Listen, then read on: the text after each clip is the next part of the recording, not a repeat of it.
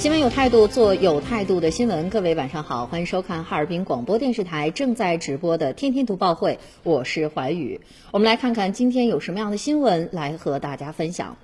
最近呢，几位明星入职企业的新闻可以说赚足了眼球。你比如说，演员刘涛入职阿里，担任了聚划算的官方优选官；陈数呢，以艺术体验官的身份入职了海信工业设计的中心等等。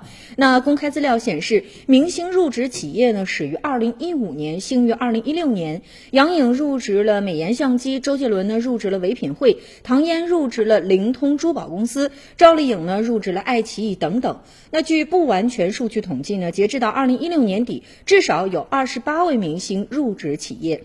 细数这些明星的职位，哈，大多呢都是首席某某官，名称可谓是五花八门。你比如说，首席会员推荐官呐，首席创意官呐，首席时尚官，首席惊喜官等。有人呢还调侃说，想这些官名啊，也是挺不容易的。那么，明星入职企业当官，是真的打卡上班呢，还是变相的代言呢？刘涛入职阿里这段时间呢，做做起了直播带货。今年三月呢，入职淘宝的欧阳娜娜也晒过工作的周报。陈数呢，则参与了海信的直播。有业内人士直言说，这些明星的日程啊，通常都安排的很满，出现在公司的机会呢，则少之又少。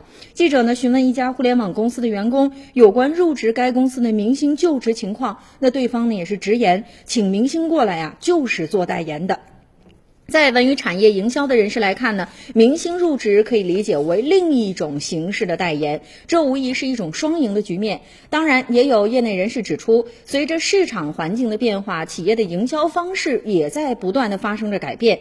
但是，不管怎么改变，企业发展呢，最终还是要靠自身的业务，靠自身的产品吸引眼球的营销，当然只能是锦上添花了。那律师呢也提示，无论采取哪种营销模式，明星和企业合作双方都要严格的遵守和遵商法律，在法律法规的框架下呢进行合作，只有这样才能避免法律的风险。